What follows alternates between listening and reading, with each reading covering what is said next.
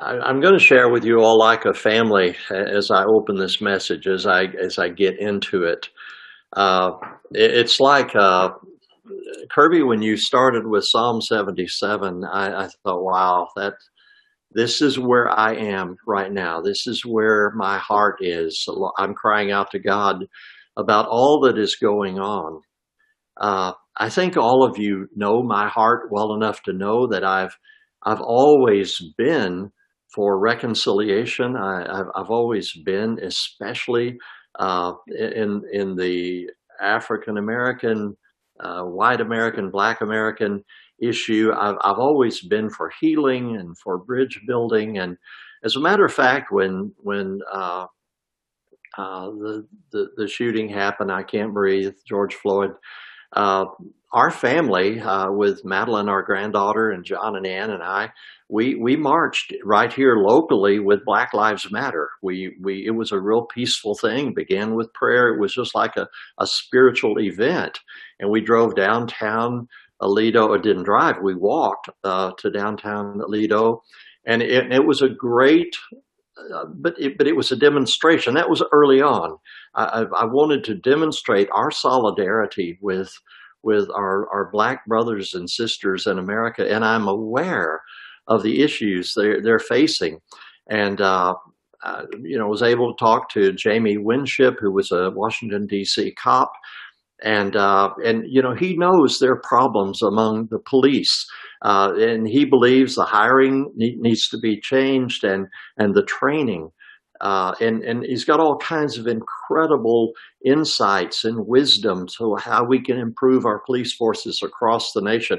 And we've got some amazing chiefs of police. Our chief of police in Dallas is is an incredible uh, Black American, and and and so there is a a, a lot going on.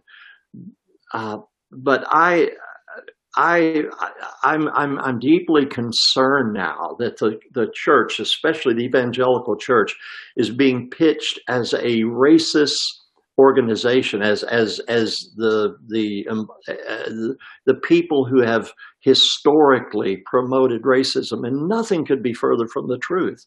Uh, I know, yes, there's been racism. Yes, there's been slavery. Uh, but it was Charles Grandison Finney, the evangelist. It was uh, the Charles Spurgeons, though he was in England, made that statement. He said, I would rather sit down with a murderer before I would sit down with a slave owner at the table of brotherhood. Uh, the, the Methodist revivalist of the 1700s and even uh, the 1800s when it got really hot and heavy. All you have to do is read these messages and the, the movements and the decisions that were made by our early Baptist, early Methodist, early Presbyterians, all uh, the Christians, they fought slavery. This is not a racist nation. Yes, we've had racism. And as long as sin is in the world, there will be racism because it's pride. It's thinking I'm better than someone else. It's preferential, treatment or, or uh, showing partiality and all of those things. But the United States of America is not a racist nation. This is why every African I've ever talked to wants to come to America. Every one of them. This would be their heaven on earth. One day, Mr. and Mrs. McAnee, our dear friends, were visiting us here. They're from the Congo, and and and many of you know their stories. But we took them. Uh, I was preaching a revival in in Fort Worth, as a matter of fact, real close to where we're living right now. And so they were with us. They were on their way to Washington D.C. Mr. McAnee had a a, a meeting with the educational education department there and so we decided we went to a steakhouse, and it was one of those quick steakhouses. And then another meal, we went to uh, McDonald's. And I remember going up to the speaker, and I, I there were four of us. There was uh, Levy and Julian McAnee from the Congo, and there was Sherry and me. And I went up to the speaker and I said, Four Big Macs and four Cokes, please. And then I drove around, and I mean, when I arrived, that lady was handing bags of Big Macs and cokes through the window, just like it was just rapid. And Mrs. McKinney just exclaimed, she said, You Americans, you won't have anything to look forward to when you get to heaven. You've got it all here. And I'll never forget that. For most Africans living in America, most black Africans living in America is very close to getting to heaven. I'm just saying that to say that it's so important that we think properly. For example, uh, Katarina Bradford, what she has recently written, those articles that she has written, those are amazing. This is the kind of thing we need to be doing from the pulpit. We need to be doing it from the pew. She's writing and and and of course that's not going to go into the the, the, the Ventura newspaper. That's not going to make the Los Angeles Times oh, because they're carefully screened. But what Katarina wrote about uh, Newsom's edict uh, that schools would be closed and Christian schools could not uh, reopen either, no one could reopen. What Katerina wrote is like pure science. It's, it's accurate, it's compelling, it's persuasive. I mean, that article she wrote just showing that uh, what that why they opened up in Europe back in April, right after COVID, and and and all the things that are out there. Now, I'm not saying that Katarina is absolutely right. And then she wrote about uh, the uh, bringing down the Father Serra statute that the uh, Ventura City Council voted to do that. And Katarina wrote an excellent article telling the truth about Father Serra.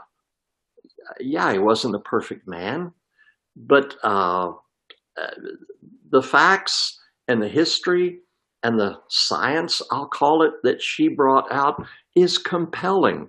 Sherry used to tell our kids those same stories that I read that Katarina, uh, uh I read in Katarina's article.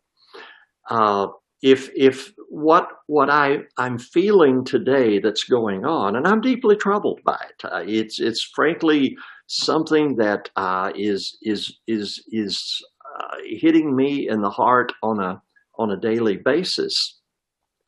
Is that the information in our culture is being controlled? Google is very powerful. We all know that. Has perhaps any other company ever, or any other government, any other organization ever been more powerful than Google? I doubt it. You put Google and Facebook together.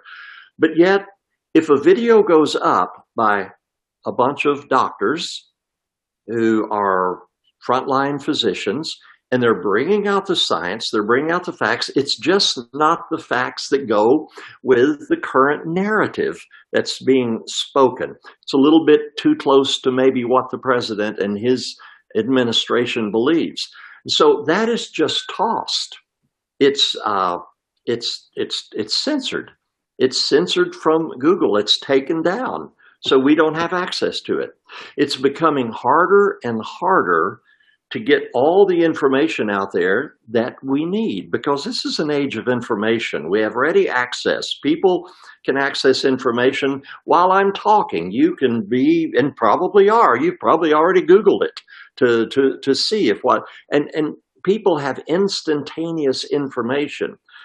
But what I see going on is there's just being a, uh, a censorship from what I would call a biblical worldview, or some would call a conservative. Uh, but and it, I'm not saying it's not always been that. Certainly, it's always been that way. I, I understand that, but today we're seeing it like never before. Now, when Kirk Kirby wrote, uh, read, he didn't write Psalm 77, he read Psalm 77. But when he read that, I thought that's exactly where I am. And that's why I've chosen as a passage of scripture today from Habakkuk. Because I sense the same frustrations that I believe Habakkuk was feeling. Habakkuk. Well, James, why don't you pull up those slides and we'll begin with Habakkuk chapter 3. We'll we'll we'll start with those verses beginning at verse 17 through verse 19. So if James will pull those up. This is the song of Habakkuk. This is his chorus. The whole book has been building up to this moment. And now he's giving us the chorus of his song, the theme song. And uh, as a matter of fact, at the end of Habakkuk, it says to be set to music, to be played with full orchestration, so everyone can sing it together. Habakkuk believed in a song. And here's the, here's the chorus of that song in verse 17. Though the fig tree should not blossom, nor fruit be on the vines. The produce of the olive fail, and the fields yield no food. The flock be cut off from the fold, and there be no herd in the stalls. Yet I will rejoice in the Lord. I will take joy in the God of my salvation. God the Lord is my strength. He makes my feet like the feet of a deer. He makes me walk on my high places. I love the old King James. He says, He makes my feet like hinds' feet, so I can walk on the high places of the earth. There's a sense in which Habakkuk is he is in such a national struggle. He and what he's doing in this book, Habakkuk, is uh, is basically regurgitating to God all the people that the people are saying. He's representing the people to God. He's not talking to the people about God. He's talking to God about people. He's he's interceding. Habakkuk, this prophet, is just talking to God and this is a conversation that Habakkuk and God are having together. And it all starts out with this God, justice is a joke. What are you doing? Our cities are being burned down. There's violence in the cities. Law and order have ceased. There's no law and order in the streets. You can cry, help, murder, police. But there are no police. They're being hamstrung. They're being sh- there's lawlessness everywhere. There's violence. There's chaos. There's anarchy. And there's great injustice taking place in our nation. Why, God, are you letting that happen? And so for one chapter, Habakkuk basically complains. And then after he says, why, why, why? And, you know, I always say that, you know, if you ask the wrong question, you'll get the wrong answer. And why is not the right question. Why is a disempowering question? Why is a powerless question? Why is is is the the question of people who are in self pity. Why?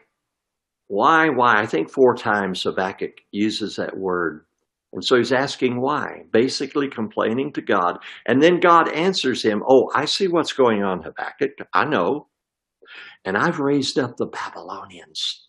and they're going to come in and they're going to wipe these violent people out. And the violence that he's talking about are the people in his own country. So I'm going to raise up another nation. I'm going to raise up the Babylonians, and they're going to come in and they're going to set things straight. And then, boy, that just really sets Habakkuk off. God, you're a, you are of purer eyes than even to look on evil. So how in the world would you judge your people with a country, a nation more wicked than us? I mean, they are the wickedness, the wickedness of the, they are wicked. they are bad. They literally are the worst of the worst. And you're going to use them to judge us. You know, we often lose sight that often God does that. He does the opposite of what we think. We think that God ought to judge something like this, God ought to do it like this. And here he does. He raises up a Cyrus to get his people out of Persia back into Israel and rebuild the temple. And here God is using evil Babylon, the worst of the worst, to judge his people. And so again, Habakkuk is just saying, God, why? I don't understand your ways. I don't understand what you're doing. And then after that chapter one of struggle, we've got chapter two of silence. And the last verse of chapter two to me is the key to Habakkuk's change. Uh, the Lord is in his holy temple. Let all the earth keep silence. And the chapter begins with Habakkuk saying, Okay, God, I've talked enough. I've let it all out. I've just poured it all out, just like I've kind of poured it all out to you all this morning. Now, God, speak to me. So I'm going to station myself on the watchtower. I'm going to position myself and station myself with expectation. I want to hear from you. There's so many voices out there drowning out. I want to hear you. Speak, Lord. What do you want me to know about what's going on? What do you want me to do about what's going on? He doesn't say it in those words. Basically, he says, read it beginning at verse 1, chapter 2 I will take my stand at the watchpost and station myself on the tower and look to see what he will say to me what I will answer concerning my complaint. In other words, what answer I can give to not only me, but to all the people I represent right now. I, I need an answer, God, for these people that are clamoring with their questions. And the Lord answered me. And see, God is so faithful. He is so faithful. If we will bring our questions to Him, if we will bring our issues to Him and just quietly, humbly bring them to Him and shut up and listen. Yeah, that's it. Shut up and listen. And the Lord answered me Write the vision. I'm giving you a prophetic revelation. I've started it and I'm going to finish it here. What I'm about to say, I want you to write it down and make it plain on tablets so those who read it can run with it. For still the vision awaits its appointed time. There, there's an appointed time to this. Habakkuk, don't get ahead of yourself. Uh, you've got to be patient. You must wait upon me because there's an appointed time to what I'm doing. Because you see, if I would put one phrase above all of the book of Habakkuk and over a whole lot of the Old Testament, I would say, God is that blessed controller of all things. Since 1973, a long time ago before many of you were born, that phrase has been my go-to phrase. It comes out of 1 Timothy chapter 5. God is the, the only omnipotent, the King of kings and the Lord of lords. He is the only high God. And I, I looked at the Phillips translation of that, and it's he's the only omnipotent God dash, and, and Phillips puts the blessed controller of all things, the King of all kings and master of all masters. God is the blessed controller of all things. All things work together for, for good to those who love God and those are called according to his purpose because he's the blessed controller of all things. And the word blessed there is happy. He's a happy God, happily controlling. And you think, wow, this doesn't feel very happy to me. COVID 19 doesn't feel very happy. All the things that are going on, the racial riots, all the injustice, the churches are taking it on the chin right now it doesn't feel very happy. But God, who knows the end from the beginning, The blessed controller of all things is working all things out. So the vision is yet, look and see what, oh, goodness gracious, already through and haven't gotten through. The vision awaits its appointed time. It hastens to the end. It will not lie. If it seems slow, wait for it, for it will surely come. It will not delay. And then he goes on and he answers, if your soul is puffed up, you're not going to hear this. But chapter 2, verse 4, but the just, Habakkuk, will live by their faith. I want you to live by faith. And so, if you will live by faith, I'll give you a song of hope. And that's what God gives to Habakkuk a song of hope. And that's what I just read. This is a song that, though, though I am jobless, though I lose my job and I'm homeless, though there's no food in the pantry, no milk in the refrigerator, though my children are all sick and, and, and, and though the wrong man is in office, though the wrong Congress is running the show, though injustice is turned up on its ear, on its head, though lawlessness continues to run rampant, though abortion and even infanticide take over, though injustice replaces justice, and though entitlement replaces personal responsibility. Listen to what he says. Though all of these bad things happen in our lives, and we can personalize that, that verse, I believe. Though this, though this, though this, though this, yet I will rejoice in the Lord. I will take joy in the God of my salvation. That's the source of my joy. That's the source of our joy and we rejoice in the Lord. I mean, we stand back and in the middle of all the junk that's going on and we say, God, I praise you. I thank you. I sing my song of hope because I know you're the blessed control of all things, and I know you will fulfill your word, and I know that justice is going to run down like a mighty river, and it's going to flood this earth. And even in the middle of Habakkuk's calamity, listen to this promise for the earth shall be filled with the knowledge of the glory of the Lord as the waters cover the sea. So we can take joy in the Lord and rejoice in the Lord. Why? Because He gives us strength. And we can walk like, I mean, our, we have feet like the feet of a deer.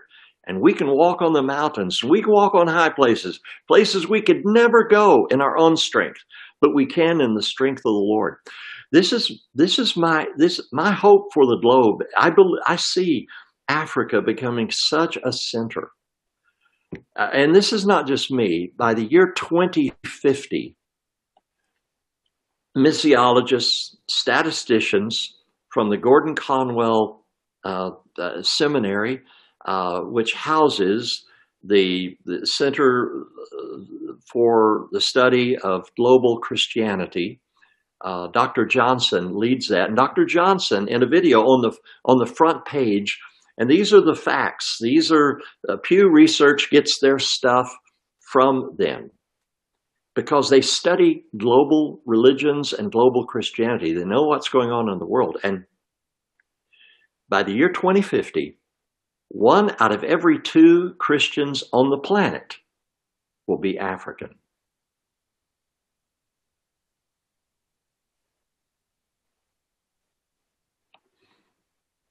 I know why. And if you've been there like Kirby, you know why. They're on fire. I've been watching four guys for 40 years on fire. As much on fire today in Lepant, they're leading Lepant and Togo. They're on fire. And that fire hasn't gone out. And the, the passion of COVID 19 is to get the gospel to everyone that hasn't heard. And I believe that God is going to shake this earth and do it, do it in a way like he's going to raise up Saul. and uh, and and China. He's he's moving in China, places where you know we think, oh, the horrible Chinese, they're screwing us at every corner, and they're doing this and they're doing that, and and they're going to kill us and they're going to destroy us. What about those millions of born again believers who have been in prison in China that are there right now? That's a remnant that God looks at. When He looks at China, He sees that remnant. It's a powerful remnant. And I mean, that remnant, they are accompanied by signs and wonders, the very hand and presence of God all over the place. And they're on their way across that 1040 belt, Islamic belt, to bring the gospel of Jesus Christ to every person on earth. So I see the glory of God filling the earth as waters cover the sea. And if we'll sing that song of Habakkuk, and sing it by faith, by faith, we will have hope. And that's my hope. Well, Father, I thank you so much for your word. And I pray that you'll just delete every one of my words from the consciousness of every person that's just heard me speak. And that you would impress only your words. Holy Spirit, you're the real teacher. You're the real teacher. Really, we don't have anyone, we don't need anyone to teach us because the anointing, you are the anointing. You who abide in us, you will teach us all things. And Father, before I close this, I I thank you for for Tim and Tanya. I thank you for the way they have wisely and skillfully led us through these turbulent times. I thank you that holding down a full time job, He has pastored us and shepherded us well. I praise you for the gift of Tim Wagner. I thank you, Lord, for what you have done in his life and through his life, and how I sense the momentum building at Mercy Chapel every single week. I thank you for Kirby Tim had such a burden that there be one other elder pastor alongside of him before he could take that job. And you graciously and supernaturally raised up Kirby and you've put him alongside. And I, and I thank you, Father, for what you're doing. And I trust you, you who know the future, that you will guide Mercy Chapel to her greatest days give Tim and Tanya a wonderful time of refreshment as they're away for this brief time. And, and may all of us today take hope and have a heart of hope. And so, in the name of Jesus, I speak over you. Have a heart of hope. Do not be discouraged.